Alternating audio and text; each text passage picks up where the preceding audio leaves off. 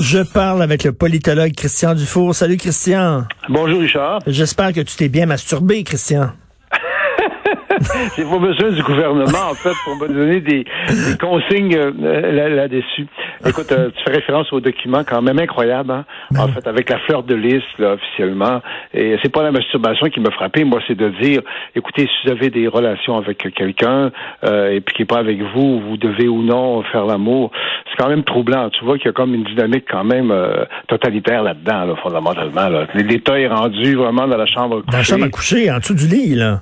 Ah, c'est ça. Donc, euh, je trouve que de façon temporaire, les gens l'ont accepté parce qu'il y avait la peur du virus, euh, évidemment. Mais là, plus le temps passe, euh, plus c'est clair qu'on peut pas rester comme ça indéfiniment. Pour le sang, euh, d'ailleurs, parce que les gens veulent recommencer à vivre de façon libre. Et, et c'est quand même frappant aussi que quand on dit aux, parents ne peuvent pas voir leurs enfants ou euh, les grands-parents ne peuvent pas serrer leurs petits-enfants, on l'a accepté parce qu'on n'avait pas le choix, mais quand on, on prend un peu de recul, il y a quand même un côté hallucinant là-dedans. Mais ben oui, quand on prend un peu de recul, là, je reviens là-dessus, le, docteur Mathieu Bernier qui a donné une entrevue à LCN, un docteur de, de Gaspé, il dit au début, on disait que le taux de mortalité du virus, c'était 3-4 et finalement, c'est 0,3% puis euh, ça touche pas les enfants, puis ça touche surtout les vieux malades, puis les gens que, bon, qui sont obèses, qui ont des problèmes de diabète. Donc, tu sais, on a confiné tout le monde, finalement. J'espère qu'il y a une leçon à tirer de ça, parce qu'on a eu des mesures mur à mur, alors que le virus ne s'attaque pas à tout le monde de façon égale. Oui, puis dans, dans, un premier temps, il y a eu une espèce d'unanimisme obligatoire. Hein. C'est pas juste qu'on était confinés euh, physiquement, c'est qu'on était confinés intellectuellement. C'est qu'il fallait vraiment tous dire la même chose parce qu'il fallait être solidaire, il fallait sauver euh, des vies. Mais c'est vrai qu'à un moment donné, il va falloir faire des bilans. Bon, on a parlé à un moment donné de la Suède. Tu te souviens, la Suède, qui est quand même pas mm-hmm. un, pays de...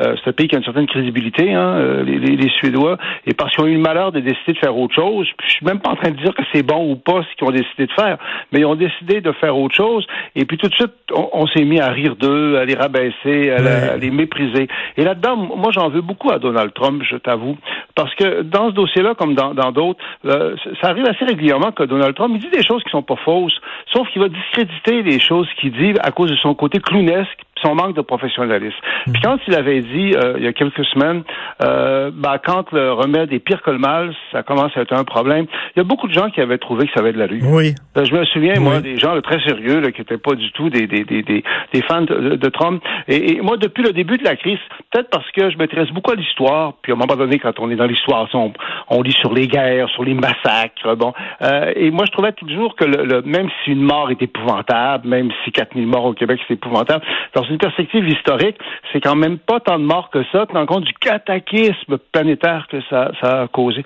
Donc, toutes ces mhm. choses-là, plus le temps va passer, euh, plus euh, ces débats-là vont se faire, puis il faut qu'ils se fassent. On est quand même dans des sociétés où on a la liberté de, de, de, penser, il hein, faut pas oublier ça, parce qu'il y a une espèce de, de bien-pensance sanitaire et technologique ben tu sais, euh, oui, oui, puis euh, on, doit tous penser pareil. Puis oui, je comprends qu'il y a des théories du complot complètement débiles qui circulent, puis qu'il faut les dénoncer, mais en même temps, se poser la question en disant est-ce qu'on n'est pas allé trop fort sur le confinement? Je m'excuse, c'est pas une théorie du complot, c'est une question qui est tout à fait légitime. Oui, et je dirais, il y a une espèce de, preuve à contrario de ça, c'est qu'on voit à quel point actuellement, euh, dans la plupart des sociétés, ça pousse beaucoup pour déconfiner.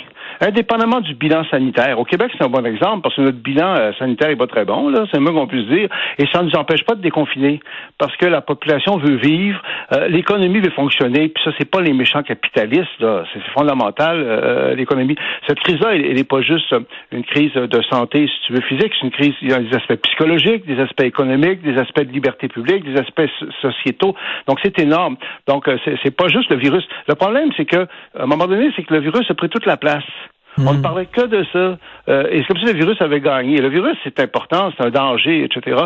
Mais c'est plus complexe que ça. Et, des gens euh, pensent aujourd'hui que le, gros du dommage n'aura pas été fait par le virus, ça va avoir été fait par euh, une partie des réactions. Et moi, je le crois, quand la poussière va, être retombée, on, risque de découvrir un tas de drames dans un tas de domaines qu'on ne peut même pas envisager, si tu veux, des drames silencieux. Donc, euh, on est un, peu... Euh, Et qu'on a créé, qu'on a créé une crise économique là épouvantable. Exactement. Aussi, moi demain j'ai un texte dans la presse là-dessus dont le titre est Non à Big Brother.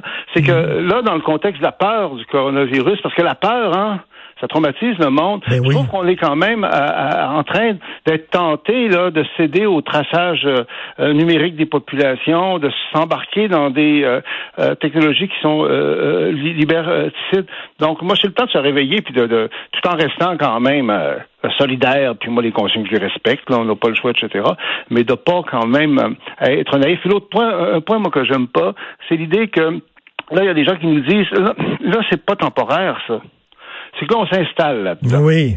Il va toujours avoir des virus, des méchants virus qui vont nous, nous menacer. Il va y avoir une deuxième vague, qui n'est pas prouvée, mais on nous dit de plus en plus, il va y avoir une deuxième vague. Euh, et il faut voir des bons côtés à la situation actuelle.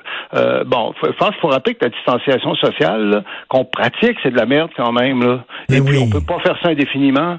Et, et ça, ça, je t'avoue que c'est une chose qui m'inquiète, moi. C'est de dire, là, c'est le nouveau monde. C'est la nouvelle société, c'est les nouvelles valeurs, il faut être euh, euh, réaliste. Euh, C'est-à-dire, je voudrais parler de, de quelques, quelques futilités un peu. Oui, ah oui, donc. Richard, parce que c'est pas. Bon, D'abord, sur le plan linguistique, là, je sais qu'on en a beaucoup parlé, là, de la mairesse de Montréal, Ah. Valérie Plante, là, euh, qui veut vraiment euh, dé- dégenrer euh, les communications officielles de l'hôtel de ville parce qu'elle trouve que la langue française est, est sexiste. Bon, en fait, on peut en rire, mais tu vois à quel point il y a des gens qui ont le piton collé, puis que Montréal est une des villes les plus frappées quand même par cette pandémie-là sur la planète. Puis la mairesse, en fait, veut, que les fonctionnaires suivent des cours pour euh, adopter une langue non sexiste. Mais une autre chose linguistique.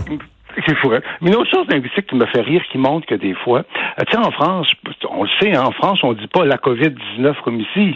On dit le, Le COVID. COVID. Demande-moi pas pourquoi, là, mais en tout cas, c'est demain.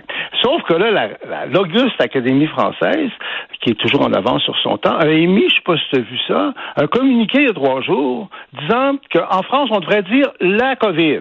Faut pas dire. Ça fait depuis trois, quatre mois que tous les Français disent le COVID.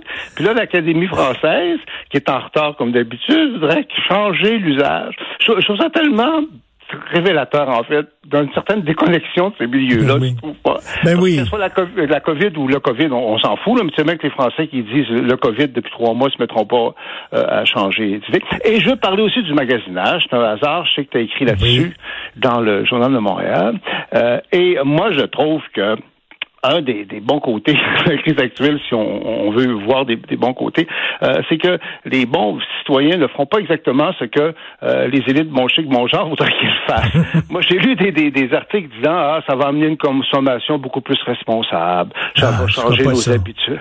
Hey, c'est le contraire. Je crois pas Moi, ça. dans- moi, j'ai dans ma famille, j'ai des gens qui sont dans les affaires là, au Saguenay, avec Saint-Jean. Ils ont réouvert un magasin. Écoute, ils n'ont jamais vu autant de consommation là, que ça. Parce que les gens été frustrés. Ben Hein? oui. Puis c'est pas tout le monde qui a de l'argent, on s'entend. Il y a beaucoup de gens qui ont des problèmes économiques, puis que ça va diminuer leur consommation. Mais ceux qui ont maintenu quand même un certain revenu, ils ont été frustrés, sevrés de magasinage. Puis là, ils vont aller magasiner. Et ça fait partie de notre culture magasinée. Qu'est-ce que tu veux que je te dise? C'est ça qui est ça. Ben, puis même, même plus que ça, moi, je suis pas très magasineux, je t'avoue, je suis très peu. Sauf que, je sais pas, je t'en avais parlé parce que je, des fois, je me répète, je ne pas trop me répéter. Mais à un moment donné, je suis allé dans un Dolorama parce que, tu sais, durant la, la- le gros confinement, euh, le Dolorama était encore ouvert parce qu'il vendait de la nourriture, mais il vendait aussi d'autres Oui. choses. hein.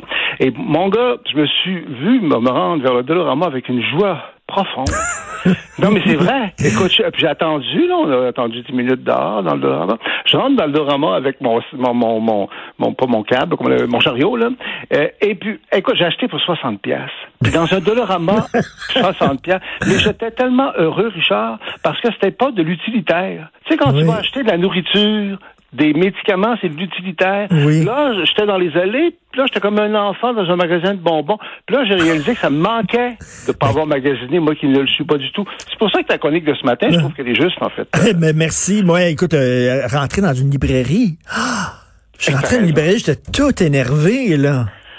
Oui, t'as raison. Puis je vais aller dans les Trippant. tabagies aussi, parce que moi, j'achetais le point. Bon, on, on a été sevrés Oui. d'un tas de, de choses. Bon, évidemment, c'est des, des, des sevrages de riches, si tu veux. de- de- mais je pense que euh, être un consommateur, autrement dit, ça réhabilite jusqu'à un certain point le fait d'être un consommateur. Tu peux en abuser, mais il y a une joie de vivre là-dedans. Il y a Oui. un plaisir, il y a le superflu, il y a le superficiel. Donc, on n'est pas dans la rectitude politique, on n'est pas dans la consommation équitable, on est dans la bonne vieille joie de vivre. Je suis tout à fait d'accord avec toi. Ben, mais bon magasinage, Christian. Bonne semaine, Jeff. Merci beaucoup, Christian.